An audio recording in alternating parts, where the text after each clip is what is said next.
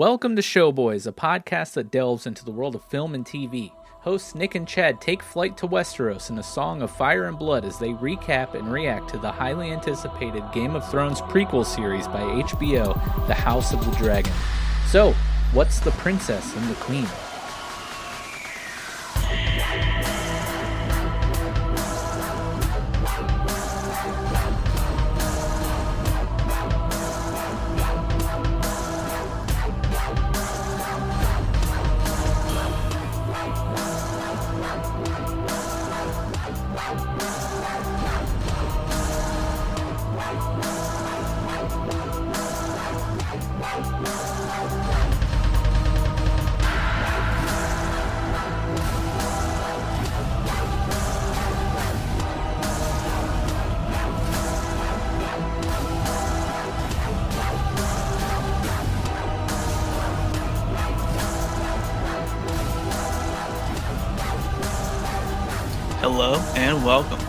To the Showboys podcast. I'm Nick, and joining me is Chad, and we are here to break down episode six of House of the Dragon, the Princess and the Queen. And, you know, shout out Dad Cap always for the banging intro music. Check that out. We have the link in, and we have his uh, SoundCloud link in the description of the episode. And other than that, we'll tear right into it. Chad, how are you this evening? Yeah, rough day. Doing good. Doing good. Doing okay. Surviving. Doing all right. Surviving. Surviving. You're not. You're not a uh, Daemon on vacation. No, not not doing that great. No. No, that's why I wore this shirt. I, I feel like Daemon on vacation. Yeah, Pentos. You know. Yeah, I uh, I really really enjoy the Pentos thing there. Yeah, it's completely separated from like everything other than like um she gets a letter from Laenor um about yeah. the happenings. Other than that, they are completely separated on purpose from the happenings in Westeros. Yeah, I really like that because uh it it's a callback. So that guy, the Prince of Pentos there that's trying mm-hmm. to align himself with Daemon it's a nice callback to the original series because we remember Illyrio was in Pentos, who did align himself with the Targaryens, who were housing the two, yeah. Uh, you know, exiled Targaryen children at the beginning of the show. So I thought that was super cool. There's a lot of cool callbacks in in this episode. Yes. Yeah, for sure. I didn't, I didn't pick up on that. That's that's cool. That that basically the that's like the Targaryen safe house over yeah. there in Essos. Yeah.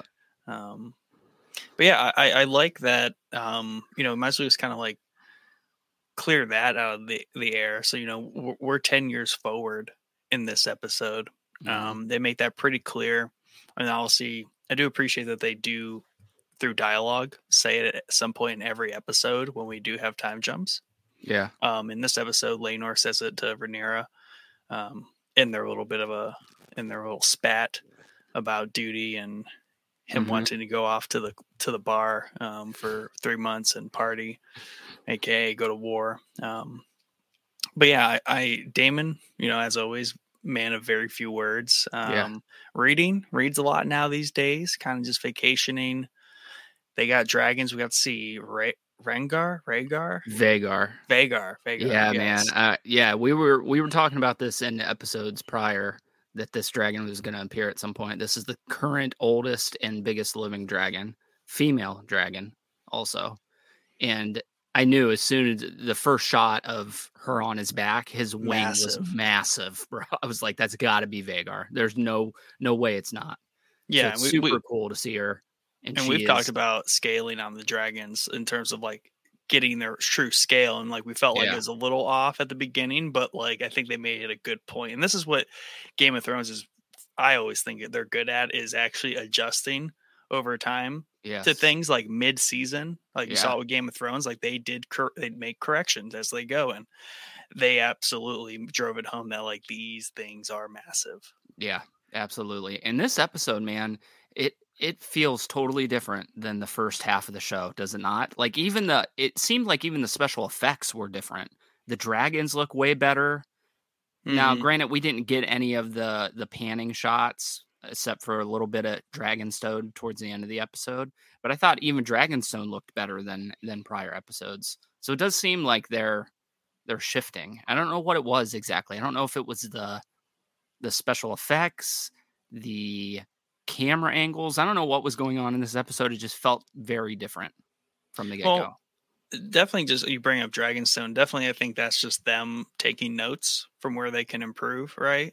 Um but also if you watch the post credit scene uh, or post credit bit of them talking to the showrunners talking about it, they did they did say they treated it much like a a, a pilot, um, like you know a second pilot here because of how much changes, not just a 10 year jump, but also we get kind of like four or five uh, recasts. Um, yeah. Basically, all the prior children are now adults and have children, which right. I think is such a cool element to do so well in a single season, let alone like a series. They did it in a single season. Yeah. Um, to where we're kind of already moved on in the generational thing. We kind of have three, definitely three generations, but like we, we have these weird overlaps where, you know, Viserys is like grandpa. Yeah. then, you know, we get the we get the proposed marriage of his grandchild to his son, right? Right. yeah. yeah. Um, weird things like that. So it gets really kind of messy in terms of like how many generations we're counting here, but definitely three, three yeah. solid generations of um people of the same age. Yeah, definitely. So we should definitely talk about the the recasting of at least and Rhaenyra and how yeah. how do you feel about each of them?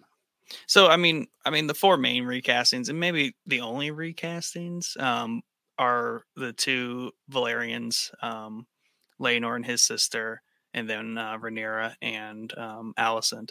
And honestly, Alicent, you have to put them side by side for me to know the difference. Like other than that, like you would think the the prior actor aged like yeah. five years, five yeah, or ten years. So I like, agree. Yeah, absolutely perfect. And my worries about Alicent's character are kind of gone. Oh um, yeah, for sure. Uh, that was handled so well. Like she looks correct. She yep. doesn't look too old. She doesn't look the same, right? Which is important because um, we we asked that earlier in the series. Like, couldn't they just age them a bit? Because Viserys, like, they aged him like a champ. Right. He yeah. looks ancient. He yeah. seventy year old, seventy years old right now. Yeah. Um, Rhaenyra, I think uh, that one I would say is like second rung to how well Alicent is. Alicent's definitely like the best, like grew up, you know, grew up real fast there overnight in an episode. Um, Rhaenyra is a obviously a strong second. Um, I think the biggest difference is Rhaenyra is her character and like, you know, she's just so much edgier or like much more jaded, right? She's not yeah. as fun and, and um outgoing. She's kind of definitely warm. She's definitely weighed down by the thing she's always kind of feared, and that's like, oh yeah, being a mother of like three children, having to do childbirth. Like she was right. so against that, and you can tell she's just like the castle life, the castle wife, mom life is just not not for her. For her, yeah. whereas Alicent, she's thrived in it. Yeah, absolutely. Yeah, I would agree with you on both of those. I think Alicent, this new Alicent, is significantly better than what we've gotten so far, both in the way her character is and this new actress. I am definitely more partial to Rhaenyra's younger actress. Mm-hmm. But that being said, I understand what we had to do here. We we had to age them in some way.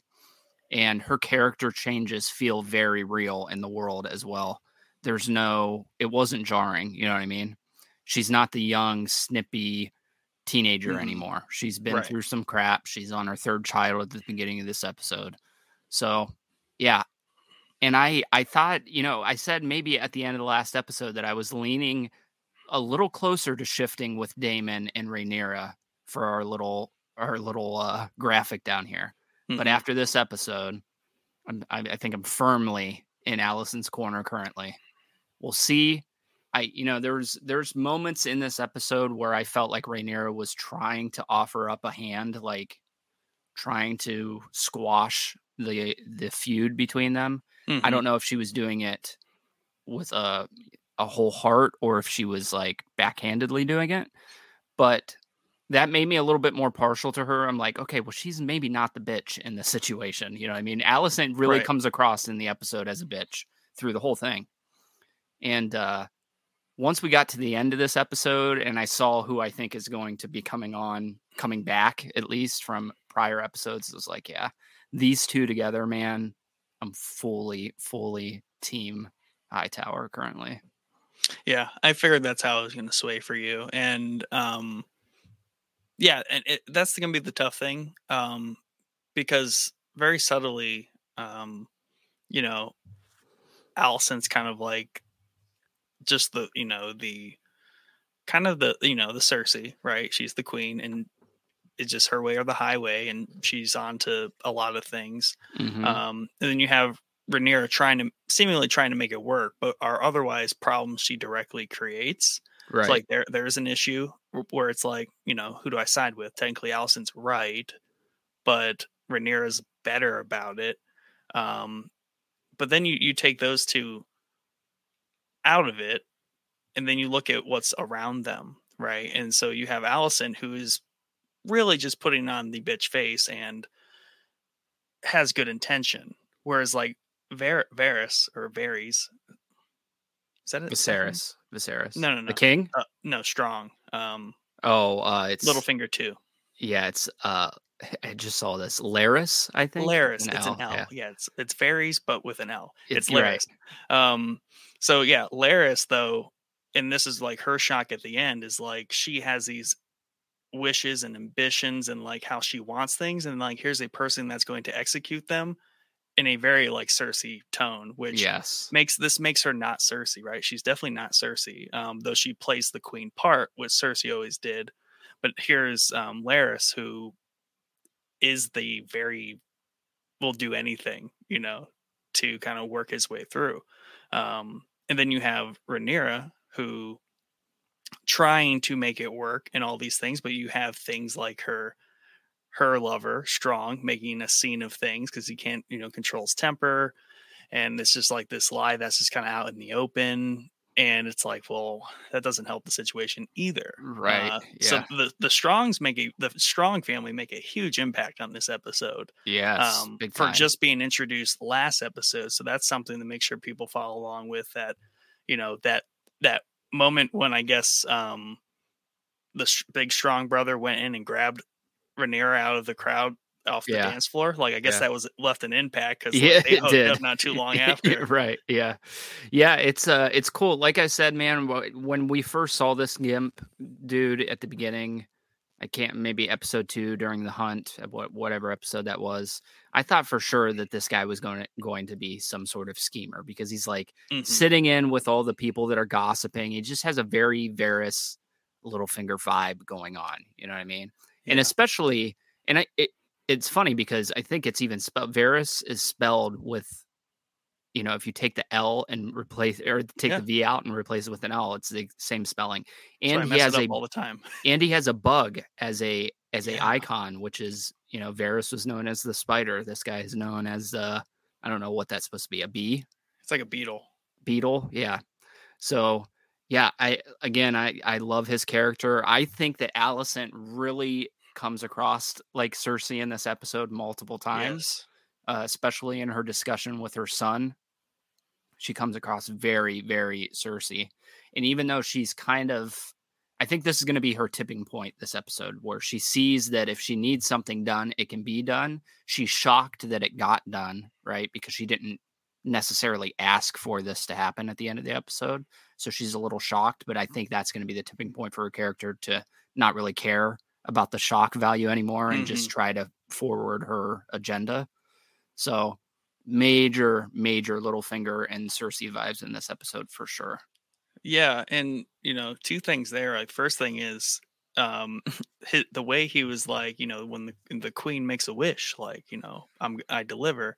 He had um definitely the uh the faceless man Yeah. tone. Like he sounded like that's something that that guy would say Yeah. Game of Thrones. Um, but also in terms of like definitely like the new this is definitely like a new pilot and you know we kind of just got the quick setup and then everything's gonna unravel from here um because we have alicent who historically does have that shock value that innocence to her where she's like well holy crap like i didn't expect all this to happen like or like dad i can't believe like you pulled all these little strings and just all this stuff happened that i didn't really intend to yeah um so this was kind of like probably her last moment of behaving that way, where she was like, Larys, I can't believe you did this. And then like I think that power factor is gonna click after this. Yeah, like she can't walk back from it. Yeah. Um but the same thing for Rhaenyra, where we have a Rhaenyra kind of like you know, she's kind of really stupid in this episode for thinking that um obviously her her Targaryen traits are recessive in the females, but uh, dominant in the males. Because Viserys like pumps out blonde haired children Right. all day. She Yeah. can't manage to get one off. Um, yeah. So just something so apparent with three children that look just like um Mr. Strong here, Hawken, Absolutely. Yeah. Har- Harwin. Um, and at the end of the episode, we get that moment where she kind of just says, "I'm done with the bullshit." Yep. Um, and she's not going to play the like, "Oh, I'm going to do whatever I want, and everyone's just going to be fine because I'm the heir. I'm the king's daughter." Blah blah blah. She kind of just sheds that off at the end of the episode. So I think for both those characters, we get that last moment of their old selves. Yeah. Yeah, absolutely. Yeah, I think that's a good way to put it. And I really I, I really really enjoy the what we're building towards here, you know what I mean? Yeah. Like this episode builds towards a lot Yes. moving forward because we get multiple new characters that are I, I would assume become very big characters and kind of balances out the dragon thing that we were discussing in Mhm. earlier episodes because we didn't know that these children exist and they have dragons so it's it, it's definitely balancing things out for the coming war but i do think we're going to start moving quicker and quicker here we only got four more episodes left right Yeah, but there's going to be another season. Yeah there is there is but i, I mean you're going to have to pop this war off in this Yeah. season like there's no way they're not going to at least start it right Right. and uh yeah I'm, su- I'm super excited i know that i think unfortunately we're getting more time jumps with new actors again in this first season uh, because i've seen screenshots of of coming episodes so Hmm. you know they've done really well with the time jump so far Oh, yeah. especially this one this is the most jarring this is a 10 year time jump right and i think they did a great job with it like it feels great the only thing that i don't that I wish we got a little bit more backstory on is like at the current moment, it just seems like Alicent is this whole feud is over what happened, what we've seen in the episodes, where we know it's probably been festering for this 10 years. You know, there's more stuff that has set this feud on fire. So I Mhm. would I hope we get a little bit more context of what that is. Because really she's acting this way in my mind because Rhaenyra lied to her previously. And is that really worth the the huge character change? Yeah, I mean, maybe it's just really relevant in this episode, this point in time in their story, because like here's the third child that is a direct reminder of that lie and Yeah. that you know that deed, and also, you know, equally like kind of odd too. It's like here's Cole ten years later, still like upset about you know his heart being broken. So, you know, yeah, it, it could probably definitely use a little bit more you know, 10 years is a long time to like hold that grudge. Um, but then Yeah. again, like, I think that I, I I think the Cole thing probably goes much deeper. Like, of course, that the the heartbreak is what started him on this path, mhm, but Alicent saving him there at the end, he he is fully wearing green right now, oh, right? yeah, yeah, yeah. And uh, you see that through the episode when they're teaching the kids, and you see how rough he is with with Rhaenyra's kids versus the other ones. But I do want to talk about the children because, and I hope you have their names because they were they were like rattling them off left and right throughout the episode. So, uh, the um, Aegon, Recast, by the way, everyone. He's been Yeah. recast. He's no longer an infant. He is, right? He's like 12. No, he'd be like 14. Yeah, he looks. Yeah, he looks. Yeah, that's about right. Uh, that's actually David Tennant's son, who played Kilgrave in the Jessica Jones series. So I thought that was super interesting. Uh, I love that actor, so I hope that his son can live up to the hype. Major, major Joffrey vibes coming off this dude. Joffrey. Big, Joff- Joffrey. It, it adds to the Cersei thing Alicent has going because Yeah. her, her oldest son is Joffrey. Right. And I think and I do think that Alicent to a point has cuz she mentions it in the episode like if if Rhaenyra ascends the throne she can cut off any any threat to her succession. Mm-hmm. So I do mm. think that do you, I I do think that she thinks Rhaenyra would do that, kill the children to to prevent them from starting I, war. I think but that's do you entirely think, misplaced. I think um, it is too. Yeah, because Rhaenyra wouldn't do that. She has no, no need to. She's right. heir, yeah. and like Viserys has. If Viserys is the middle point of all of that, he is the family, and like there's no reason why that should be perpetuated. That's still something that um, Otto kind of instilled in her early on. Um, now, I think that was born out of a lot of fear when Daemon was around, and it was just like yeah. a much more aggressive time when it came to, you know, it was much more heightened in the first couple episodes when they were all young, and it was kind of controversial for him to name her the heir. Now, 10 years later, 14 years later, even, it kind of doesn't make sense to still kind of perpetuate that thought that Rhaenyra would do that. Right. Yeah, I don't. It and it it, it kind of brings up more questions that I answered because like who, and I don't even know if there is supposed to be a good and a bad side to this war. Right? It seems mm-hmm. like both sides are kind of actually. You know, I say that, but the other part of it though that heightens that idea is that the kingdom won't accept it, so there will inevitably be a war when Rhaenyra takes the throne. Yeah. So then she will have to kill them. You know what I mean? So there's like this the fact that the kingdom will pick sides and not everyone will back Rhaenyra just means that there for sure will be a war. It's the same thing that um um Rhaenys said to Corlys. Um, yeah, Corlys. That just by simply marrying Rhaenyra puts their family in the line of fire for the eventual conflict because everyone is so convinced that Rhaenyra being the heir and eventually queen will cause a conflict. So, right in that context, then yeah, it makes sense that Alicent knows it is inevitable that her family's life is in danger. Yeah. It just seems like, especially in this episode, that Alicent is far more the aggressor and Rhaenyra mm-hmm. is far more passive, even to the end of the episode where she runs away, yeah. basically. So, it, you know, to get it, ready to fight, I, I feel like I'm I'm you know lining up on the wrong side of the of this war. You know, Alicent's got the the Mad Queen thing going on, so she seems, at least in this episode, to be the coming villain. Her and her father, I would imagine.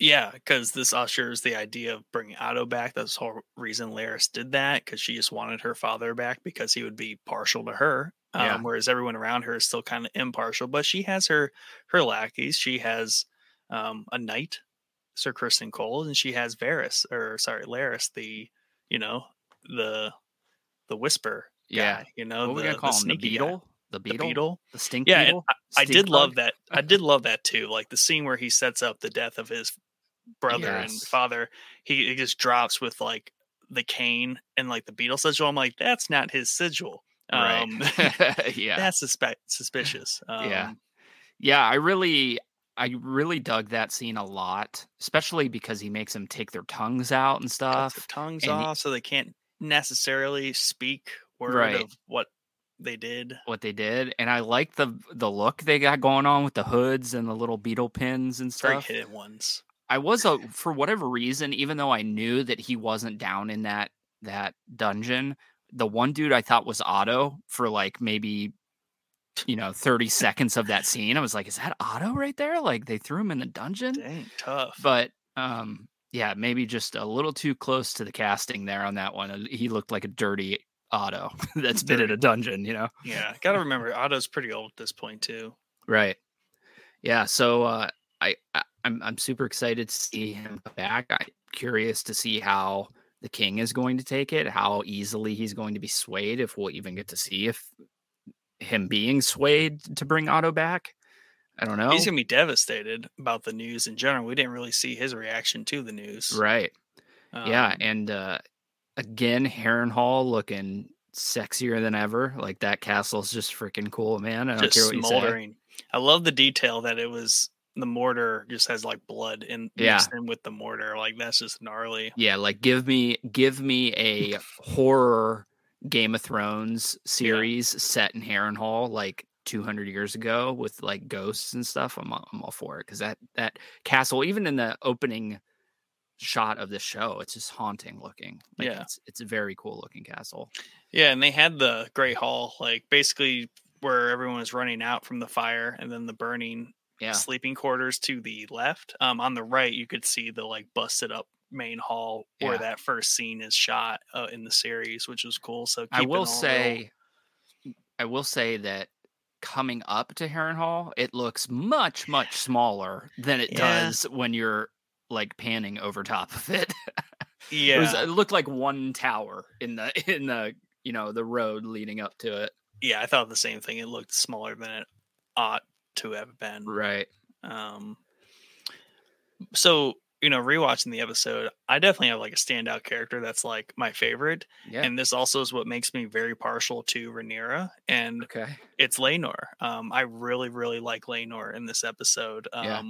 he was kind of just like generic and bland, like in the last episode when they set all that up, but this episode, like, you know, he's kind of got like a, you know, he's a com- he's like this weird combination of a, um, like Jaime and Tyrion. Like he's kind of he, he's a knight, but you know, he's also kind of like belligerent and Yeah. drunk Yeah. um and just having a good old time and he's kind of dreaming of war but um i just really like the interaction and the role he plays he plays his role very faithfully to Rhaenyra like for what he's there to do and you know they just i just really love their like plutonic agreement that they Yeah. have going on like it's it, it fits so well um and they shed it when they need to and even to that last scene when they're walking up on Dragonstone, he's there holding the baby. Like Yeah.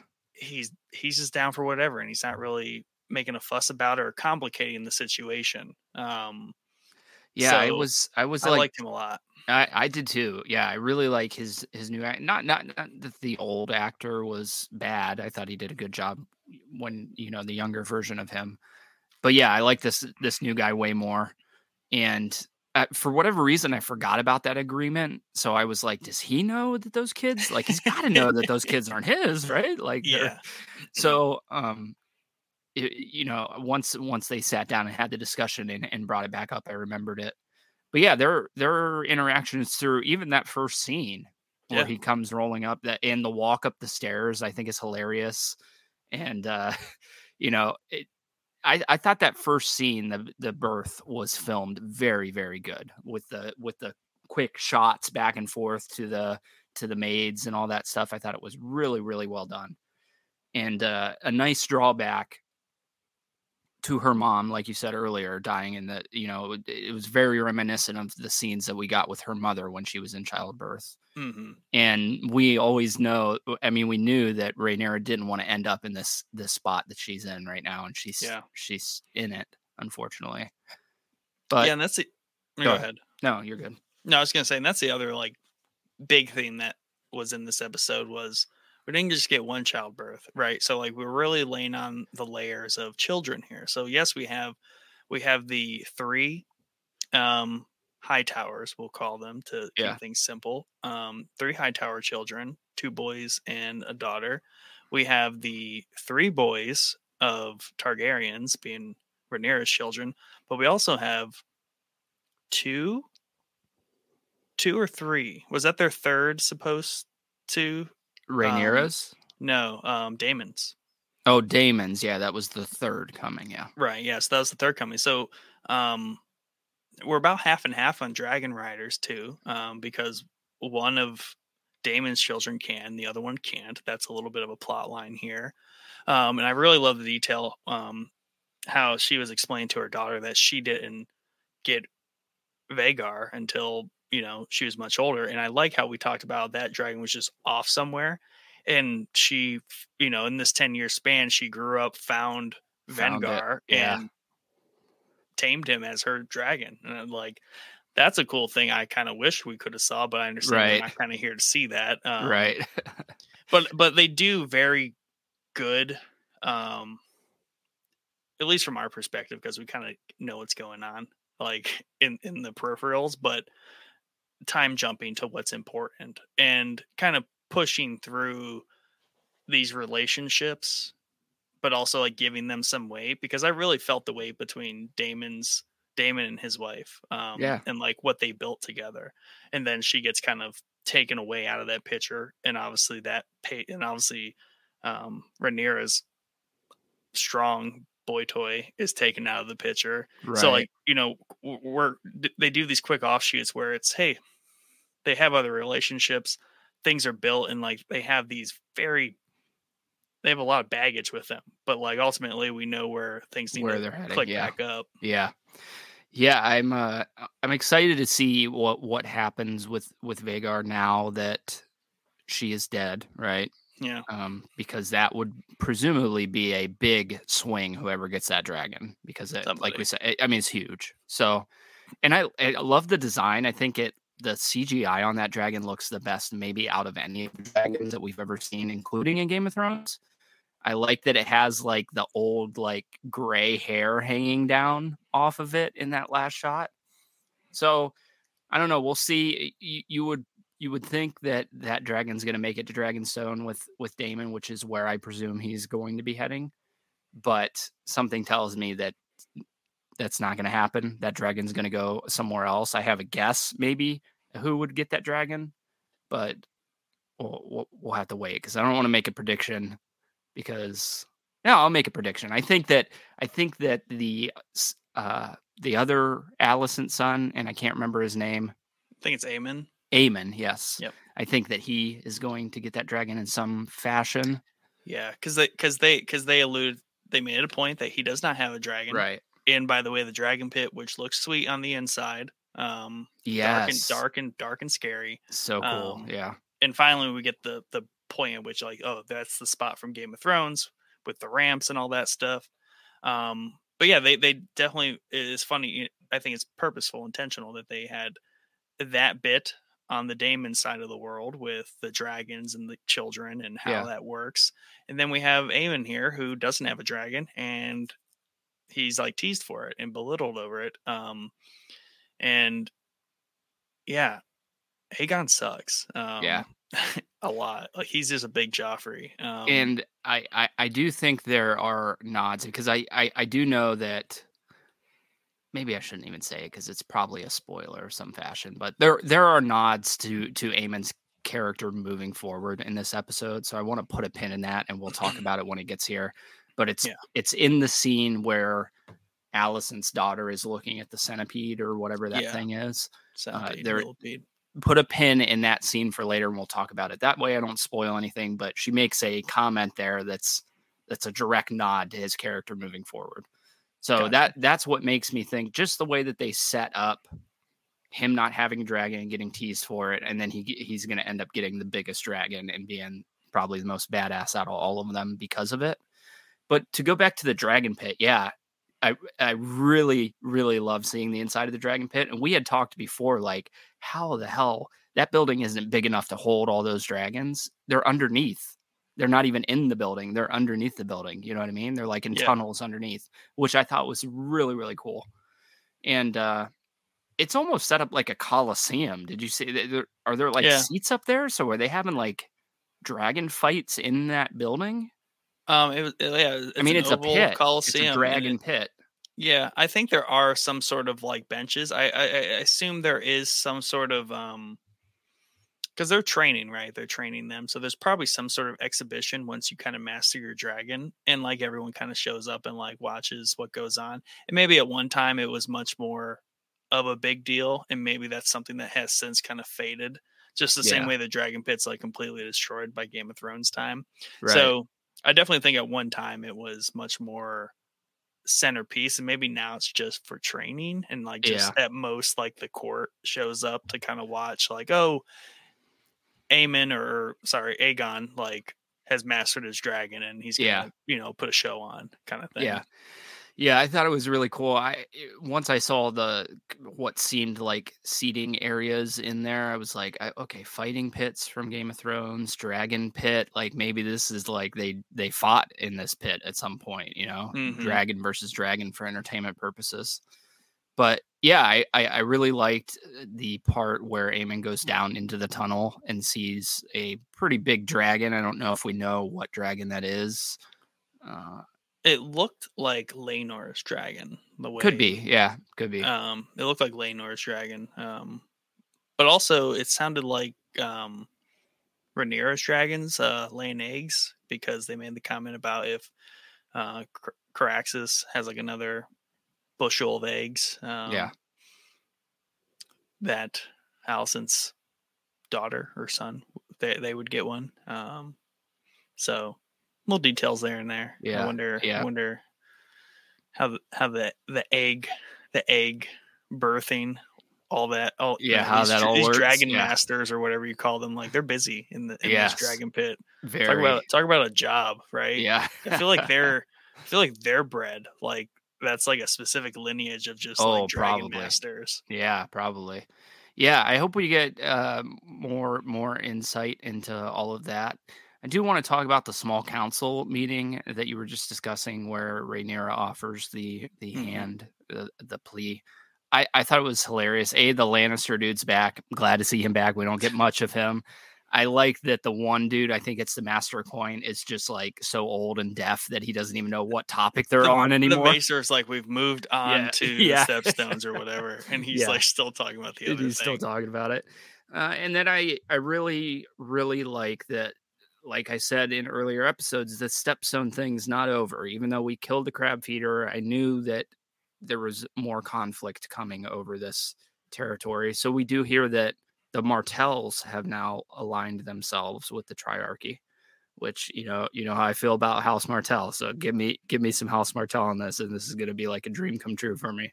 So exciting, you know, context of what moving forward here. We might be on the cusp of multiple wars on multiple fronts, which would be kind of interesting to see, uh, especially for Alicent's side, who would be fighting presumably the the war in the Stepstones, while Yeah. Rhaenyra tries to chip away at her power. I don't know. It could I- play really good. Yeah, well, given the stance, and this is another this is another point for Nira and a minus a point for Alicent was Rhaenyra had the better point in terms of like we should have made it a point to defend and hold the stepstones um, because it's it would be probably cheaper to do that than um, just to go to war again. Where Yeah. Alicent's just kind of like doesn't care because it's not on her doorstep kind of attitude. Um, so that's where I was kind of thinking, like, well, maybe, you know, Rhaenyra is going to pull kind of like a Daemon, or with Daemon's help, is going to pull Daemon. Um, and they're going to make it a point to go take care of the stepstone thing.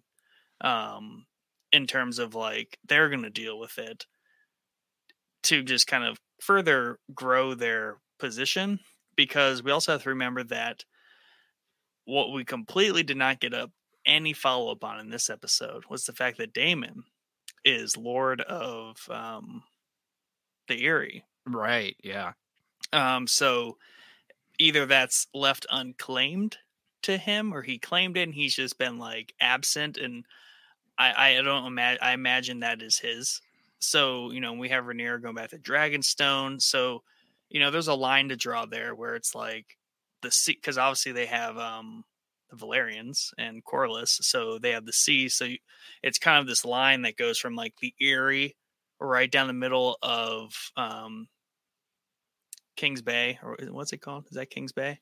Um, Blackwater. Uh, Bay. yes. Yeah. Blackwater, Blackwater Bay, yeah. and then like out to the narrow sea and down to the Stepstone. So, and then on the other side of that would be King's Landing and the rest of the kingdom. So there there is a slight territory growing that would become one side and then the other would be the other side. They also they also discussed the business about um the phrase was with the there's two there's two familiar house names that they mentioned Yeah, that were bickering up in the Riverlands. Yeah, it was the two families that that I had told you before in previous episodes were like they they're always feuding. I don't remember those names. Those aren't names I'm familiar with in Game of Thrones. I don't think, Hmm. but they're like the you know feuding family that are always killing each other. Yeah. When Rhaenyra goes to Storm's End and that fight breaks out with the little kid, that's Yep. those families they're feuding. And then the other one was it wasn't Frey, but it was a familiar. Um, Mhm. but it's slipping my mind for whatever reason. Tully. Tully, Tully. is the is the house. So yeah, that's a callback to Kat and her house and and the uh, what was it, the Blackfish, I think Yeah. was her her brother. So yeah, it's cool to get that stuff, and then again, like the Martell stuff, I want to see. You know, Right. I want to see. I don't know that we will see Dorn in this in this show. We'll see. It does seem that they've aligned themselves with a big issue, which is the triarchy. So we could, at some point, see that. And then I like the shots of Pentos that we got in here. It's like a chill place, man, isn't it? Like it's just like a bunch of rich dudes hanging out is what the vibe I got. Definitely like southern coast of the Mediterranean vibe. Yeah. Very, very arid, but like probably grow a lot of olives and Yep. things there like Yeah. that. And like they just kind of trade. They got their very Moor esque castle, which they Yeah. kind of just call a big mansion. Also, it's, it's less of a defensive castle, more of just like a, a fancy estate atop Right. of the cliff hills there. Yeah. Um, so yeah, that that place is pretty chill, and they're basically just saying they just want to be able to say they have dragons on their team, um, just probably to exert more power over trade and just the area in negotiations. I don't think they're like very warlike. They're just like they just want to have dragons to say they have dragons. Yeah, they they they make it sound like Pentos is like the last in the free cities to not align with the triarchy, right? Right. So I think they're trying to avoid that and trying to avoid them coming in and taking it by force, and the dragons certainly would help. So yeah, I, I again loved all the Daemon scenes we get in this. You know, he felt like Daemon, just uh doesn't really care, he's just reading on vacation, like you said. he he's such a he's such a you know kind of goes where the universe takes him kind Yeah. of character because you know he he found some love right um had some kids and he just really kind of wanted to separate himself from you know the politics of westeros and here you know his wife dies uh kind of tragically but how she wanted to um and he actually decides to not kill her, unlike his brother Viserys has decided to kill his wife. Well, Um, did did he do did he though? Because I the the vibe I got was that he was on the cusp of making that decision, and she bolted because she didn't want to die Oh. in childbirth. I kind of took his his low dialogue uh scene there um and his demeanor is kind of like it's not like worth the the like him to make that decision like just Yeah. not like yeah, you know he, he eh, he's just kind of at the point where it's like let's let's do less um but i think i i took it as like she went off to do that because you know the child's essentially probably stuck up there at this point or Yeah. like it would be very traumatic for her to like not finish through the birth so i think she knew she was done for either way because right. um to do like the the emer- the c-section more or less was to at least have a chance to save um the child but it, but it like Not the- guarantees her Yeah, death right. um but either way i think she knew she was dying no matter what but but maybe um but yeah she just didn't want to die on the birthing table like she does Yeah. in the books.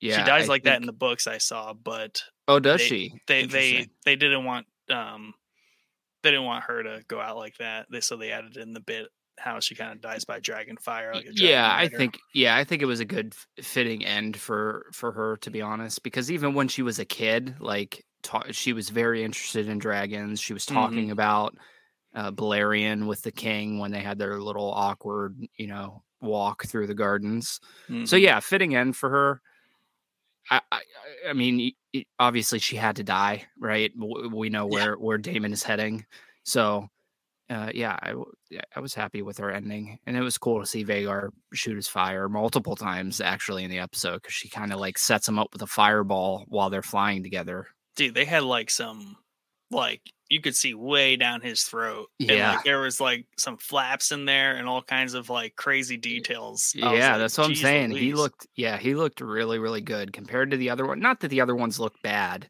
I just think that, especially in the first couple episodes, the CGI was just a little. he just has a really hardy look to him like he just Yeah. looks like very realistic whereas like the other ones are like spiky and cool and fantasy looking like he just looks like a Right. old hard ass dragon Yeah. Just like you know lived in a cave for the past Yeah. 20 years. yeah, I love it. Again, when you see him, or, or it's actually her, uh, Vhagar's a female. When you see her flying with Caraxes, Caraxes again just does not move right. I don't know what it is. You see it again in this episode while he's flying up. There's just something off about it, and I, It just And I- it snakes it. It's a I, I know, but it just, I don't know. They're just not doing it very good. I don't think it just Yeah. makes it look very, very fake. His flying.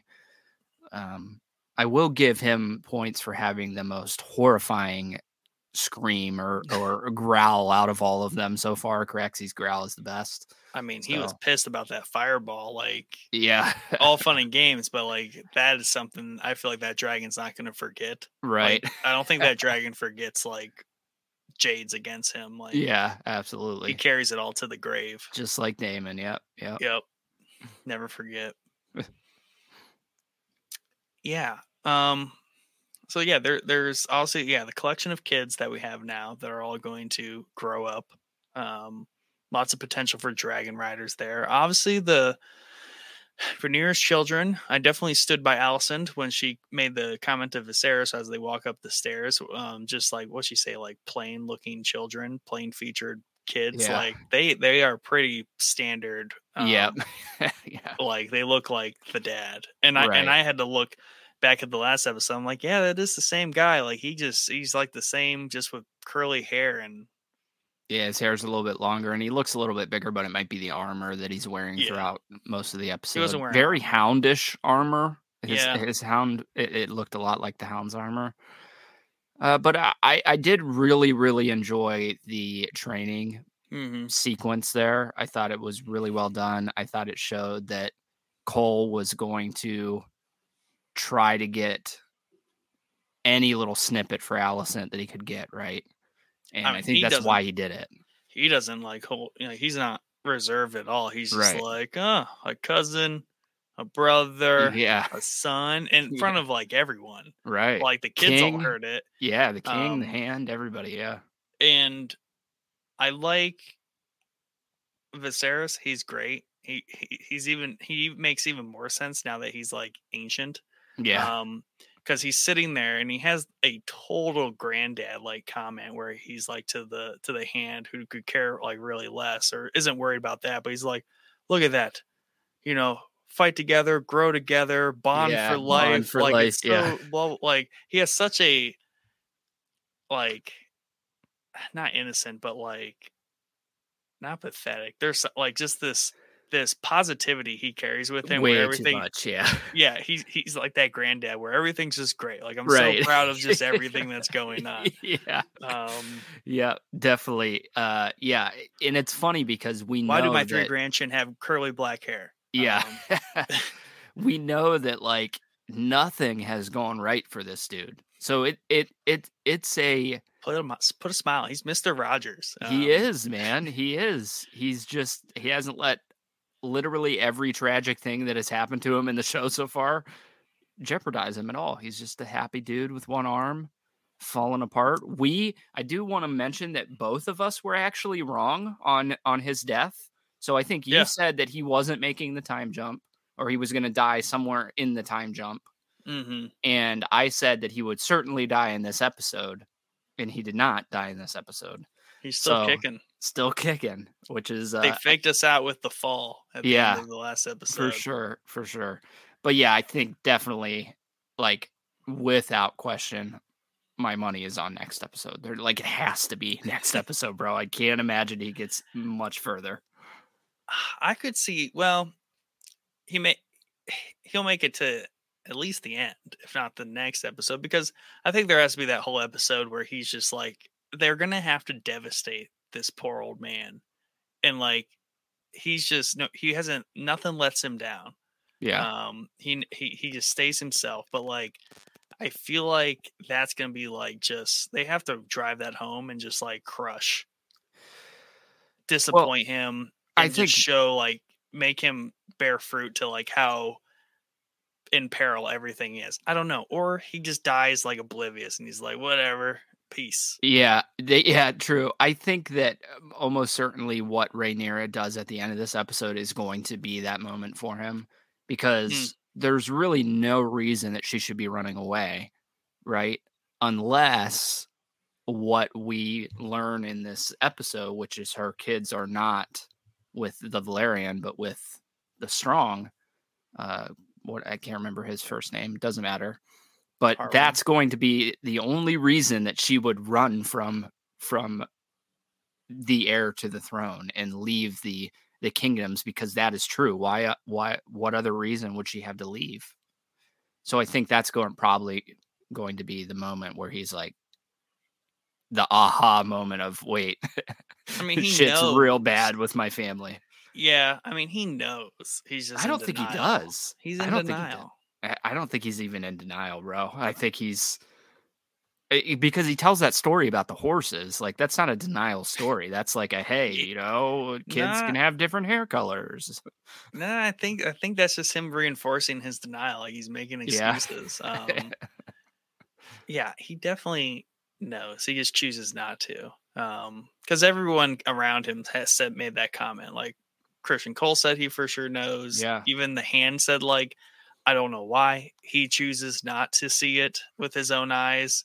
Uh, but that's the only like flimsy shield that is protecting you right now is the fact that he doesn't see it. right. Um, and obviously, yeah, I mean, also, he also said it again to Alicent, like these are grave accusations, you know, that you're kind of tossing around with almost certainty. Um, Yeah. so, you know, that's that's the tough part where she has a very valid point. She's not wrong, but she's being pretty vindictive about it. Um, Yeah. me directly or indirectly, whether it's directly with Cole um, or indirectly with Larys. Yeah, and uh, I also want to talk uh, about our boy Aegon standing up in the window, like Man. bro, like major Joffrey vibes, right? Not even Awkward. Joffrey vibes because Joffrey like had no interest in that stuff. Like he just Right. wanted to kill shit. Like he's Yeah. just, yeah, it's totally awkward standing up in the window. He's gonna like over King's like, Landing. over King's Landing. Yeah, Yeah. but- um I mean there there there's that, but then like his mom just walks in and is like doesn't pay it no mind. doesn't even phase her. Doesn't Nope. phase her at all. That he she just walked on on her 14 year old son up in the window of all Just wanking it places, just wanking it up at the window. But I I really like that scene because that is really where I think her character moving forward is going to come. Like she comes out in that in that scene Yeah. where she grabs him by the face and and yells at him basically. And I think we're going to see a lot more of that moving forward.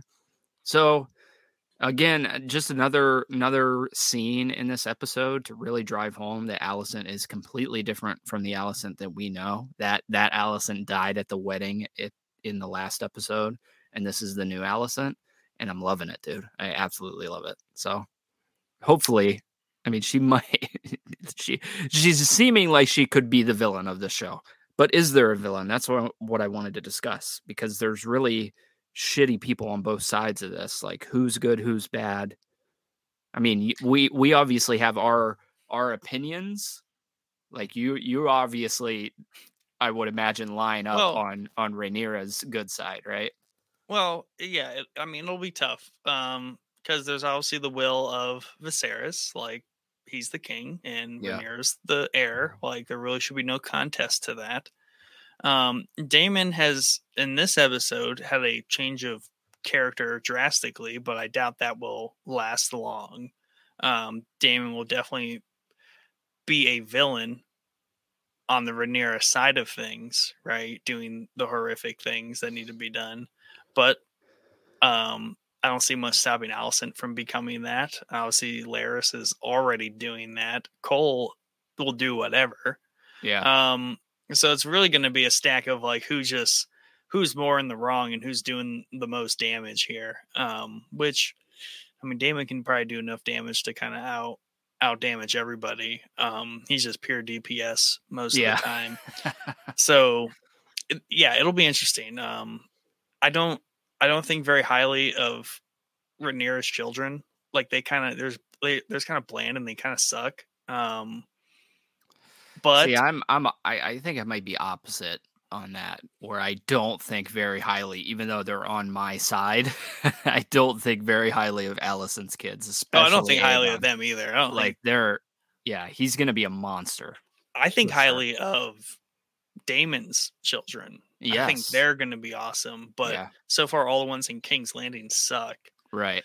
Um, though, um, a a Aemond Yeah, is that the second Hightower son? Yes. Um, I think I think he'll have some redeeming qualities. Um, yeah. I hopefully, I think Ye- so.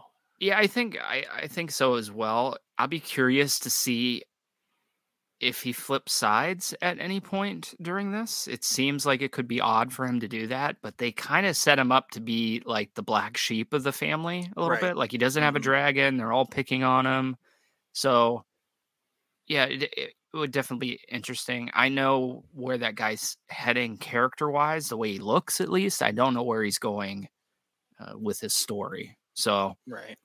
very very interested to see how both of them turn out i think aegon's going to be a freaking turd bro to be honest with you but Oh, maybe i'm wrong maybe you know No. just some of the kids in this you know they go through that rebellious stage Unless that uh, that one lecture from his mother really kind of flips him Right. and he's just gonna stop beating it over King's Landing Yeah. magically. I don't I don't think that's how that works. Um yeah probably not he went right back to the business soon as she left. Um he's like, Well, that was dramatic. Anyways, um finish what I was doing. i do really mother. love how it was not didn't even phase her like she didn't even mention it she just Nope. went right into the question Well she she was just like, get dressed. yeah Like that's how she ended her whole entire ordeal. Just get dressed. Um, you're embarrassing, whatever. Um, and she had a lot of good points too. Um, it's it's definitely tough, and it's very Games of Thrones in that sense that there isn't really a clear good or bad side. It's really a very very complicated family matter. Is really the big difference here. Is like this is just and and Rhaenyra made the point at the small council meeting where it's like we are one house, and like Yeah. you kind of forget that. Right. Really, you forget that, but like she definitely reminded me. I'm like, oh crap! Like, yeah, like they are one house, which is insane. Insane to think that. Like all of our main characters are one house, and it's just like who's siding with this part of this one house. Right. And we have so many different threads going on here. And like we said, you know, we were concerned that we weren't going to have as many as the original show because it's all taking place in King's Landing. Well, we learned that it's not really all taking place in King's Landing. We have Daemon all over the place, we have other stories going on, but there's a lot of threads in this show. And I love what they're building 100%. I love what we're building towards. And I'm super excited because I don't know the outcome. Like, I don't Mm-hmm. I, I don't know who ends up on the throne at the end of all of this. I don't know how any of this pans out. So, you know, that that has me excited to see going forward what happens. Now, are they changing things from the books? I mean, it sounds like it, it little Yeah. things here and there. So, they should be still keeping it fresh for people that have read the books, but to be on the side that I haven't read the book at all, I don't know this part of the history really either super excited to see it. Like I, I have no guess at, at, at how this ends so far. Yeah, and you know, thank goodness the family tree is so complicated. Yeah. because even looking at the family tree, I haven't looked at it since starting the show. Just before the show, I looked at it just to get like some names down and what's going on. I have some maybe like very hazy ideas of like at least who goes further than others, but other than that, like that tree is so complicated to draw Yeah. on a chart. I'm like, Oh, for sure. I still don't know. Right. Um, I still don't know, like, because everything's just connected. It's just like a, a mess. yeah. So, so yeah, I definitely, it's definitely all going to be very new along the way, which is exciting. Um, and yeah, there's tons of things to track too, and they're doing a really good job with the ancillary support characters Yeah. um because already like in one episode um you know they, they birth this beetle character who they have quietly set up for many episodes but all of a sudden he steps into his own Yeah. um and he's gonna be a big player going forward we obviously have cole who is gonna be doing his thing um and then trying to think well, we lost the Strongs, most of them. They're all dead. That was sad though. I, I didn't. I like the Hand of the King. Um, Yeah. Even though he was kind of like a pushover, anyways. Like, I guess Hand of the King wise, he kind of sucked because he just did his job. Um, right. A good Hand of the King is always up to more, I suppose. right. Yeah. Um, but Otto could be coming back. I'm. I mean, I guess it would be dumb to think he's not coming back. yeah, I think 100% he's coming back. but maybe this is where Otto doesn't make it like you thought before. Like something tells me he's definitely gonna die. Yeah. Because Alicent can't really have that wish. Plus, he's dirt old too. Um, I mean, it's, maybe he'll just die with Viserys. Like they'll be holding hands and just die together. Yeah. Um, yeah, I think uh yeah, for sure he's coming back. I don't think you know, now that he comfortably made it out of King's Landing the first time, I think he's I think he's locked in at least to the end of the season. Uh, because he's got to come and be the the the Tywin to to Cersei here with, with Mhm. Alicent, right? So uh, I do want to make a prediction that we will see Cole and Daemon go at it again, and maybe a battle coming coming good old sword, sword fight. a little sword fight, a little Yeah. drawback to the tournament in the first episode where he unseated, you know, Cole unseated Daemon, and then they Finale. went at it. Season Finale, for sure. Sword Yeah. fight. Sword Big fight. one. Yeah. So uh, I think that would be cool. Yeah, I'm excited moving forward, man. And I think it's like, even though you said they filmed this like a pilot, it just felt so much quicker. There was more action. There was more substance to grab onto. So I think we're going to start really, you know, putting the pedal down here. Now we got all the the background story out of the way Mhm. even though we just introduced like 10 new characters and it changed two actresses but yeah, now now's the time to to hit the gas you know Yeah, but all those new characters fit in so well because Yeah. we, we know their families like past and a lot of this is just kind of carrying forward family drama from Right. like prior generations. Um so just the fact that they are the children of who their you know parents are automatically explains a lot about them. Plus, you know, you know, some of them like Aegon have easy lines drawn to Joffrey where it's like, yeah, we kind of get where his character is going. And a lot of these families, there's just so much like supporting information for these characters where they don't need like a whole entire introduction or explanation of what's going on. They just Right. get to come in and be the character they're kind of supposed to be, which is kind of a cool thing about Game of Thrones and um in particular is that everything's so interrelated yeah you don't need a ton of exposition to be like, ah, this is why this person became this way and does these things he does. So it's Right. well, the context clues are all over the place. Yeah. Um, definitely and i and i really and i'm surprised that you don't line yourself with alicent more because like we said before you're a big cersei fan she's got major cersei vibes going on she's got children that you could really tie to joffrey tommen and myrcella so it's Oh, yeah. like it's like a direct you know ripple effect back to cersei and uh you know that's the vibes i'm getting and it it, it makes me kind of feel a little gross being on her side. You know what I mean? Even with Tywin, Tywin and, and Otto, like they've got the the Lannister vibe from the original showdown. We have Cersei, Tywin, the three children, you know, the old dying king that's about to go out. Like it's it's it's all coming together. Very Lannister like.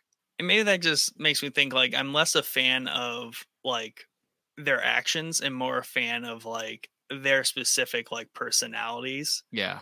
Um, because the actions and the setups all the same, but their personalities still are very different. Right. Um, and they're also Lannisters. Like, I just don't like Hightowers. I don't think I don't care for Hightowers, but Yeah. I like Lannisters. Like yeah. the the very the the finely aged Lannisters that we get in Game of Thrones versus these very like upstart ones like we kind of get here. right. So yeah, definitely. yeah, um, yeah, that is that's an interesting uh, observation because yeah, I'm definitely more on the. I mean, I always like Dany too, like Targaryens, but now I like I like I like the very um very the privileged the the established like powerhouse like yeah. Should be the Targaryens in this one. Like they kind of have like the rightful claim. Lannisters, they just mostly have gold and like really good one-liners. Um, so right, yeah, and I think that you know, I think aligning yourself on that side, like I, it's hard for me to not be over there with you because I love Sure. Daemon and I love where his character's been, and I'm sure I'm gonna love where his character's going. He's got, you know, if I picture prior to this show a Targaryen in my head, that's who I would picture, like from this time, and he's got that like wants to bring the Targaryen family back to Aegon's conquest Targaryen family and not this wimpy family that we've become over the years. he has he just he one he acts it out well matt smith but also Yes, two yeah. daemon's character is just like he's that quintessential like rogue fallen Yeah. prince vibe going on for him and like that just works so well especially in the right context and his character is so dynamic yet not dynamic it's like fun because this episode for most of the episode he's swung around and like he's technically what he should be as like oh he like is attempting to give up what com- like the, the life that completely made him a dirtbag Right. and he he's a very great person for it like he's fine he's normal really Yeah. um Yeah. you shed away all the things that make him all his vices but he's gonna go right back to all those vices For sure. because, yeah. because his life kind of fell back apart um yeah. but I mean, now he's dead, and he might have more dragons. Three We'll dragons. see. Well, yeah, we'll see. We have we well, the one daughter has a dragon. She has a dragon, yes. Second we daughter have doesn't. a we have a dragon egg. She has a dragon egg that hasn't hatched yet. So that years. could that could come. Yeah, eight years seems like a long time. I don't think They it's going to hatch, but uh, I don't know the time. You know, I don't know, the- I don't know the life cycle of dragons, so I don't know how long the eggs take to hatch. Dany hatched three after like hundreds of years. also valid. Yes, good point. Yeah, so uh, and then we have, like we said, I don't know what's going to happen with Vhagar. I, I have a feeling there's th- th- there's no way it's going to land up in the Targaryen side of this war. There just there's no way. Yeah, that definitely seems like an Aemond snatch up. However, that falls out. Um, yeah, I do. I do hope we get a lot more detail on Va- Vhagar in general. Um, and that kind of becomes like a nice little subplot point. Like we need to get Vhagar, um, Yeah. saddled over here on someone's team. Um, just because Vhagar's in the picture, and maybe maybe Vhagar is like he doesn't want to be, or she doesn't want to be single. Uh, she needs a Right. dragon rider. Um, right. right so like what what's gonna why is why is Vhagar gonna decide to have a dragon rider after just losing one versus just flying off like it, it did for the past like however Yeah. many years prior Yeah, she's over it. She don't want to. She don't want to do that anymore. She had her time in the sun. Now she's ready to to live out her life and and, and be the dragon she wants to be. and she Like, uh, secretly doesn't like Caraxes because Caraxes is Right. like a snarly little Yeah. Yep. So I think yeah, for shit. sure that so that would line it with what three, four dragons on the Targaryen side with Daemon, uh, Rhaenyra's Rhaenyra, husband. Laenor. One of their kids has one, very little one. Um, that's four. Right. Oh, plus Daemon's daughter. That's five. yes. So then we have Five and an egg Aegon. on that side, and then we have yes, We have Aegon. Aegon. It's just Aegon. I think it might just be Aegon, yeah, because the king a the king doesn't have one. Not that he's gonna need it, Yeah. because he's gonna die. Uh, they Aegon. mention They they have to get Vhagar. they have to. That's yeah, that's gonna be that's gonna be the the the showstopper pull out for them as they get Vhagar has to be. from Aemond. Yeah. Um, because it's just too lopsided. Like we have four Yeah. dragons in the biggest navy over on this side, and then the crown. Which not to say the crown is anything to they got they Anything got small. soldiers. Yeah. they got. they- They have an army, uh, and one dragon. so, and then you know they're gonna be rolling the dice for that second one. right, Um, and we don't know. Theoretically, we don't know how many dragons are down in that dragon pit too that are in King's Landing. Like there might True. be more down in there, but it would seem like if that were the case, Aemond would have gotten one of those dragons that's down in there, right? Well, it's tricky. So we know that they're gifted an egg at birth, and hopefully and ideally that hatches and that becomes their dragon. Um, but as we clearly see, just because you are cradled with it doesn't mean you automatically get it. Right. Um, because they do have to train it. It Yep. you know, um they have to the- bond with it. they have to bond with it. Um, her Rhaenyra's son, like, barely has control of his. They're still coaching him through it, so there's that aspect of it. And then there's also the cases where you can pick one up later on in life, um, probably through more of a organic bonding with it. It seems Right. like I don't think you're gonna like be able to train Ve- Vanguard, be like, you're gonna be mine now. It's like no, it's it's just gonna be. Um, a natural thing that you kind of have with the dragon and it with you. So there yeah, there could be dragons on there that never like latched on to who they should have. Yeah. Um I would I would like to think that Aemond had a dragon. Did they kn- know whether it just didn't hatch or he just didn't bond with it? I don't know that they. Yeah, I don't know that they. They, just kind of said like it. you he suck, didn't have a one. pig, yeah. you don't have one. yeah, yeah, right. Yeah. Hmm.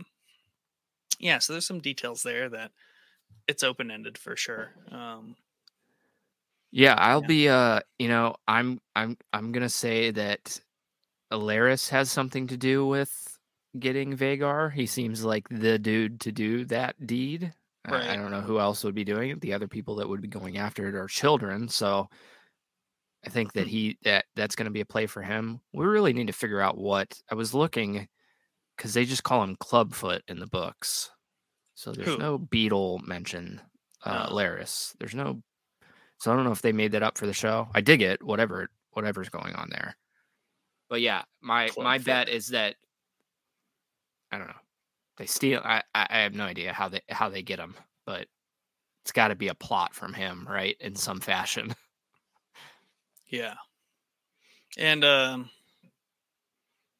I also it's interesting how Rhaenyra's children are named. It's like Jace, Joffrey, um and Alicent has a point, like those aren't very Targaryen names. Right. Um, for whatever reason. Whereas like hers have Targaryen names naturally. Um and it's not even like a Velaryon names either. Like that's the weird thing. Like they're kind of named like Lannisters. yeah. Um, so I'm Yeah. not sure what's going on there. Um, yeah, I don't know. I you know, basically, they're Hightower names, it, it or not. it High, sorry, me strong names. Yeah, that's exactly what I thought. It gave me vibes because she does get irritated with him for naming him Joffrey. Like she's like, Mhm. "You don't think to ask me about my son's name?" He's Yeah. like, "Well, it's my son too." and And I also like, really, really bleeding. appreciated the blood trail in that scene too, where she was like bleeding all the way down the hallway. When Little- Cole little- was sitting at the door and Yeah. facing away from them, like being real snooty, just like, I'm Yeah. even gonna look at you. right? yeah, dude, it's fr- dude fell hard, didn't he? Yeah, Yep. yeah. Lots, lots of serious um details when it comes to just like childbirth, post childbirth. Like, I guess she Rhaenyra is not breastfeeding, like unless more time passed there. I don't think so. I think it's just like she was just not going to do that, so they're just trying to make it stop. Yeah. Um, I so they always bring up in the show and they did it in the original series too. They talk about wet nurses a lot. Is that is that a nurse that can breastfeed? I believe that's what a wet nurse is. oh, perhaps. I, I could be wrong. I might just be oh, making that that, up makes in my head. So the, the royalty might not breastfeed. right, That might be left to the nurse, like the help. and how that works exactly. Not sure. like th- those nurses would had to have had a baby at some point. I would imagine, right? Um, Like it, it's it's weird. Um, technically, um, I've, I talk about this with my wife from time to time. Like, just being around children can like make it happen. cause it. Yeah. yeah. it's crazy how their bodies work like that. So, um, or I mean, maybe like to be a valid wet nurse, like you to have a baby at the same time. Right. Um, I, I could see them being that like, well, Queen's about to have a baby, so um, one of you four or th- half two of you four need to uh get pregnant ASAP and have a baby at the same time. Right. Um, so no, that makes sense why they're kind of like force, you know, not embracing the breastfeeding. They're just kind of like trying to make it stop because Yeah. once the milk dries up, um, it'll be better. So yeah, that makes sense that there would be um yeah, I think I'm almost yeah, I'm almost certain that's Sounds what right. a wet that's what a wet nurse is because I think Oberyn said something about Elia feeding her kids of her own breasts and he wouldn't let Mm. she wouldn't let the wet nurse touch them. So I think almost certainly I'm right on that. So yeah. Yeah, I don't know where we were going with that, talking about breastfeeding just all of a sudden. no, it's just it's just like um, you know, we get two child like a lot of details in that yeah, in that sure. term. Like the queen also very rarely makes Rhaenyra walk to her Now, chambers. In her defense, because I am on her side, 'Kay. she asked for the baby, not for Rhaenyra. yeah, but you're not just Rhaenyra gonna- just just took it upon herself to bring the baby up there. This is true, but I also, as Rhaenyra, would not trust Alicent. Like, right. Yeah, true. that's a bold thing not to trust her either. But at the same time, like Laenor could have taken the baby there, but I also think um that's Rhaenyra just being like not letting her win, right? Like, fine, if you're gonna you're gonna make me um do this like terrible thing in the first place. Right. So like, but there's just so many like good liners like throughout, whether it was like her walking there, her and Laenor's conversation, like you said earlier, fantastic. Yeah, so good. Um, yeah. And the very uh the just the the, the blow blows when Alicent's like, you know, keep trying, Laenor. Eventually one of them Yeah. look like you. Yeah, um, right. It's just like wow. Um so yeah, it's just a lot of a lot of crazy details around there. Um and we Yeah, get two we get two childbirths, and obviously you can't have two successful childbirths, let alone Nah. one in one episode. So Never. Yeah. um, the second one doesn't go so well. yeah, yeah. So that baby's breach, I think that's why she's in the position she is uh, Yeah. there. But yeah, I don't know. And the I'm doctor excited. guy, the doctor guy's just like, I've reached the limits of my abilities. of my yeah, of Like, my do you- art, I think he said. yeah, of your art. Like, get out of here, you doofus. Like, right and he's so shocked looking too like this is never i'm sure this has never happened he's never had a baby breach that he couldn't get out in this world like come on it's Yeah, got to be he- like He's treating it like like it's a sport. Like there's some skill set. Like he's lacking the right skill. He's make it happen. lacking the like, art yeah It's like, dude, you're like I think that's the show. Like he's kind of like a dipshit. Like yeah he, he, he doesn't have like the like magic hands that just like make the baby fall out. Um, yeah what's sp- what's up with damon ignoring the other daughter is it Oh, because she doesn't she- have a dragon I think because her dragon egg it didn't hatch. yeah interesting So that's a that's that's definitely a negative Daemon trait, but I could see him being like, um, need you need a dragon. yeah for you sure know? Daemon Daemon's children must have dragons. Right. Yeah, I'm uh I'm curious to see moving forward what happens to Blackfyre, which is the sword that Viserys has, the Valyrian steel sword. Mm. Who's going to wind up with that sword after his Probably uh, almost certain death in this next episode? eldest son. Eldest son it gets passed to, which would be Aegon, Aegon. unfortunately. We all know what Aegon's gonna do with the sword. First thing he gets it, he's gonna Right. one off on on the sword. Yeah. Love it. and we're gonna get we're gonna get the scene too.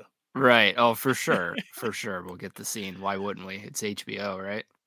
Yeah, the you know the HBO episode that doesn't have a sex scene, we get we get a teenager wanking it out the window over the city, uh, and then two two birthing scenes. Right. So Makes has up to be- for it. there has to be something with like nudity and unpleasant. Unpleasantness, in every episode. Yeah. Yeah, Yeah. All right. cool. I think that about wraps us. Did we miss anything? I can't think that we Um, did. Don't think so. Um. Um. Oh, th- strong. The strong. Uh, the hand of the king and uh, his son, like on either side of the door, like dying in the fire. Like Yeah. Brutal. Brutal. that. That was yeah. bru- Harwin. Harwin. Um. Absolutely brutal. And Larys, like you forget, like you're. Uh, even I was sitting there. I'm like, I'm most certain, like that's his family. Um, right. But like Right. you would not guess that if like you just started watching the show. You're well, like, I think you know that even though it's they make it they set it up as a power move for Alicent, right? To get Otto back in. It also is a big power move for him as well because he is theoretically going to take over Harrenhal now, right? Because he Mhm. is the last surviving son. yep. So, you know, major Littlefinger vibes, man. He's he's got all the everything figured out, fighting all the battles all at once in his head, or whatever Littlefinger used to say. So yeah, and and that's a you know and just more direct consolidation of what otherwise would just be outlying kingdoms yeah, are like directly in the fray here because we have Harrenhal there, we have the Eyrie for right. Daemon, right? So, um, you know what we otherwise thought would be like, oh yeah, Hall and King's Landing, where are they going to go? It's slowly kind of stepping out. Um, Yeah, definitely. of, of the King's Landing shell, and we have permanent re- residency in Dragonstone right. with Yeah. Moving there with the family. Yeah. So, so I think the all the time in King's Landing is going to start to really kind of wither away. Yeah, I think so too. Yeah, definitely. I think Got I- set I- up for the burning down of like half of it. Right, right. That and you know, you got to imagine a lot of the battles aren't going to take place in or around King's Landing. They're going to take yeah. place in other parts of the world. So curious to see what happens. There's a lot set up war wise, especially with the Triarchy. Like we could be seeing stuff across the Narrow Sea as well. We could make it to Dorne at some point. So there's a lot of different paths that can go to season two. I don't think we're going to see. I would imagine we're going to see much of the Triarchy stuff in this season. I think they'll probably save that for season two. Yeah. But yeah, we'll see. I'm curious to see how much we expand moving into the second season as far as the world, like how much more of the world we start to see. Game of Thrones expanded quite a bit, so Yeah, um, for sure. yeah. I imagine this will do the same. Um, yeah, I, I mean, this show is doing ridiculously well. Let's not forget. Yeah. So this is an awesome first season for them. So yeah. I forgot to Google the most current numbers, but I think even episode three, like wiped the floor over like Yeah. Rings of Power too. oh, for sure. Yeah. I think it had 13 million viewers, which is, yeah, I think that's what I saw. 13 million viewers, which is more. Yeah, they hit 10 million. Yeah, I think it keeps growing. it keeps growing, which is never the case. Literally, I, I don't even think with Game of Thrones that it kept growing throughout the season. It's usually a, a you know a big viewership in the first episode and then dropping off continuously until the finale, and then it goes back up. Yeah, they but- have a lull kind of there in the the mid season all the time, um, and Yeah. then the finale just gets everybody. Um, and I'll I'll make it a point. I, I'll always you have to remember that I'm pretty sure the uh, HBO numbers are premiere numbers, like Right. who watch it at nine o'clock on Yeah. Sunday, versus the best that Amazon can do is just say, "Hey, this many people watched it today." Right. Um, they could probably they probably do have like first hour metrics, but the issue is like this is why I I think I want Disney Plus to do this. I want more I want timed premieres of these series because it just works so well and yeah. it's just a better metric to say that 13 million people watched it 9 p.m. on a Sunday night or generally within that time block versus like we released it today, you know, at like Yeah. 3 a.m. Right. um, by noon, this many people watched it, which Yeah. is even an odd, odd metric too, because we're talking about people that are watching these shows in the middle of the day. Like, no, I want, I, like, get everybody on the same plane. Like, I'm not going to watch these shows before 7 p.m. in the day. Right. I Right. want, I want to know how many people are watching it, like, at the premiere At date, the at the premiere premiere date, yeah. time Yeah. in the evening. Yeah. um, especially on a Sunday too. Um, so that's just such a strong premiere time too. for sure. Oh yeah. It's like, got to be the end- bet. Yeah. End your weekend, end Right. your weekend like this, Right. Yeah, definitely. Because Yeah, and I think that grand plans at 9 p.m. on a Sunday night. Right. Yeah, true. Yeah. Right. yeah, and I think that, you know, some shows you know how I feel about this. I, I I like binge watching shows, but there are some shows, and Game of Thrones was one of them that was much better watching it live. You know what I mean? Yeah, because they're 100%. like if you take spoilers for the original series here, if you don't want to hear it, you can back out. But you take Jon Snow's death, like we had to wait a year and a half to figure out that that he didn't actually die and he came back. Maybe even longer than that because I think it was the second or third episode of that season that we found out. So that that stuff is lost when you're binge watching it and you can just go Yeah. right next to that episode. You know what I mean? So yeah, I I mean I don't watch that many live shows. This is really it. You know what I mean? I, I I'd rather just wait to binge it because most of the stuff I feel is is better bingeable. But this is not one of those shows, and I have I have friends that are waiting for this to all come out. I'm like, you really should just watch it. It's Just good. it. Yeah, just watch it.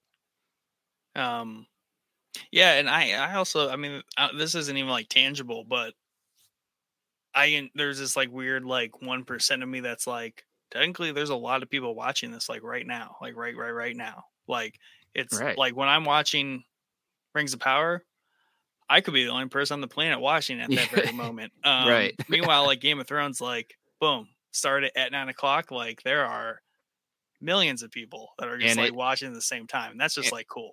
and I think it was like either the it might have been the first or second episode it actually crashed HBO Max and like I Mhm. couldn't get on it for like 10 15 minutes.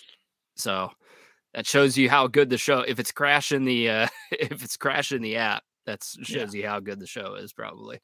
I, I will say, um, Rings Power is getting better. Um, we're on Yeah, we're on hope so. episode five, I think. Um, so it should be getting better by episode five. Um, yeah. That's like a binge show for me. Like I'll yeah, just- it's a binge show, and I think not not to talk about Rings of Power, but I think the way they're setting up the season is exactly like a Lord of the Rings movie. So like talking, talking, walking, talking, walking. Yeah. Middle middle act, they're like teasing the conflict, and then third act is just going to be like balls to the wall, awesome. right. So I think that's how this is kind of like arcing. So I'm like, oh, so it's basically one Lord of the Rings movie over the course of eight hours, Yeah. is Um, it yeah, so 8 episodes? Is that eight episodes, Okay. but they're they're healthy, like one hour, five minute episodes. Oh, okay, cool. so um And season two? No season two? season two, yeah. There is season two coming. Okay. Did- Amazon basically paid for like a few seasons out out the gate with like a, a nice half B investment. Yeah, I would like to see numbers wise because they spent a colossal amount of money on that series, did they not? Like an astronomical amount. No, yeah, yeah. It, was basically if you count if you count rights, they paid like a quarter billion for the rights, and then it was another quarter billion for um the first like two seasons. Wow. Okay. Two hundred yeah. fifty million a, a pop. So yeah, it, it's trend. It's upward around like half a billion dollars for the first two seasons, everything included. Yeah, yeah. I would like to see the numbers of House of the Dragon, how much they spent on on this, I'll look 'em this first season of of Right House after of the Dragon. this, Yeah. we'll talk about them. Um, well, as a preview, we will have a game uh, Rings of Power versus House of the Dragon episode on Showboys. Um, probably after October, after both series have wrapped, Yeah. we will we'll break it down. So, Chad, you have to finish Rings of Power Yes. uh, by the end of October. So, that that would have played a lot better when I was playing Elden Ring and I was like a little bit more interested in Lord of the Rings because Yeah. typically outside of it I'm like, dude, fucking boring, bro. Like even Yeah. after watching Game of Thrones and getting me into that highish fantasy, mid fantasy vibe, which I never was into even remotely, Right. still still can't get into the Lord of the Rings movies. That's the man. I difference. don't- and I mean, I watched this um called Shadiversity, and he kind of like breaks down this. He, he's like all into swords and like does re, like real swords. Talks about them, how castles are built. I've shared his videos before, but um, like the first episode, he was looking at um everything going on in the first episode of uh, House of the Dragon, and he made comment of how like House of the Dragon and Game of Thrones in general is more realistic than most like movies and shows that are supposed to be of actual Right, medieval yeah. stuff. yeah, like the right. way things are aesthetically and like how they design stuff. Like it's technically more realistic than like movies that are supposed to be based on real life. Yeah. So that's one contrast with Rings of Power is Ring Rings of Power is like pure high fantasy. Like you're basically, you know, you're fully in Dungeons and Dragons. yeah. Nothing there's no um Dungeons and Dragons or I always think of um Total War, um Warhammer. Like it's all there for enjoyment purposes. Like there Right. not really anything requiring and it's all just looks and aesthetics. Yeah. So that's the one like like soft point that Rings of Power has is it's like it's got that layer of high fantasy on it, whereas Game of Thrones is very much embedded in like a very gritty, realistic world with kind of like real characters that just kind of have like problems. We get eh dragons in this bit. That's like Yeah. really high fantasy, but at the same time, the dragons are like pets. Yeah, and they're eh, they're oddly realistic in in the show as well. Yeah. You know what I mean? Even though they're not, but I yeah I they're Lord of the there's so Rings, like in the Hobbit series, like um Smaug, the dragon in the Hobbit series, like he talked and like he Yeah. was like a gorgeous, like high fantasy dragon. Like right, that's not what dragons in Game of Thrones are. right, and I think that's what the what hooked me the most on Game of Thrones was the realism vibe that it had going Yeah. on. But I do I do really like a lot of stuff in Lord of the Rings, like the who are Oh, the yeah. the like ring wraiths or whatever the black knights. Yeah. Uh, they're awesome. There's bosses scattered all through Elden Ring that look just like those dudes. So uh, Can't get you away know, from it. yeah, there's a lot you, you can't really, and uh, yeah, there's a lot that I like there. It's just every the, I, I think it's just the the blandness of most of the the you know there's like action in like two hours of the entire first trilogy, maybe even less than that, maybe an hour. You Yeah. know? most of Yeah. it's walking and Talking. yeah, yeah. So maybe I just need to I need to uh, download Shadow of Mordor on the Steam Deck. Maybe that can kickstart my my drive to to watch this Rings of Power. You should play a go find the third age if it's playable on like current systems. Great RPG. Yeah.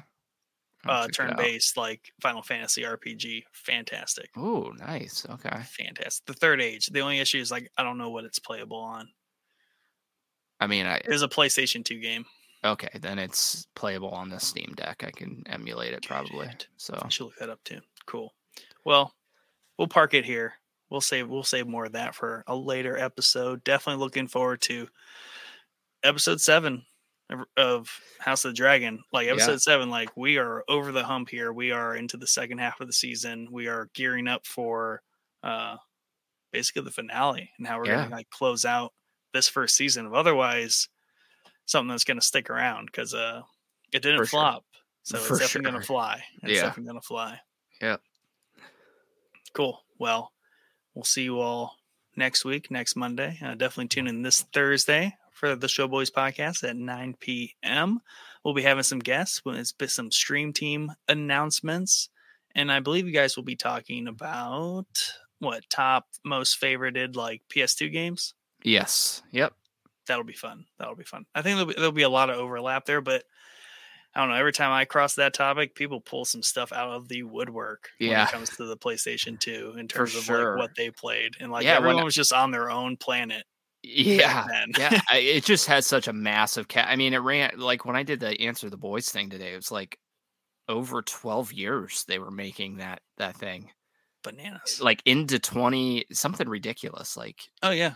it- it's like It basically 2012 overlapped with. PS3. Yeah, yeah, it was absurd. So, yeah, it's just got a huge catalog of ridiculously good games as well. You know what I mean? Yeah, Is there trash on it? Yeah, there's trash on every console, for sure. but there's a lot possibly the best catalog of games of any console. Nice. That'll be a good topic. Yeah, man. I yeah, I'm excited. And the the other thing, sorry, I know we're trying to wrap up, but the other thing like the sales number of the PS2 Mhm. versus the Xbox, which is t- same time frame. It was a Oh, freaking yes. slaughter fest, bro.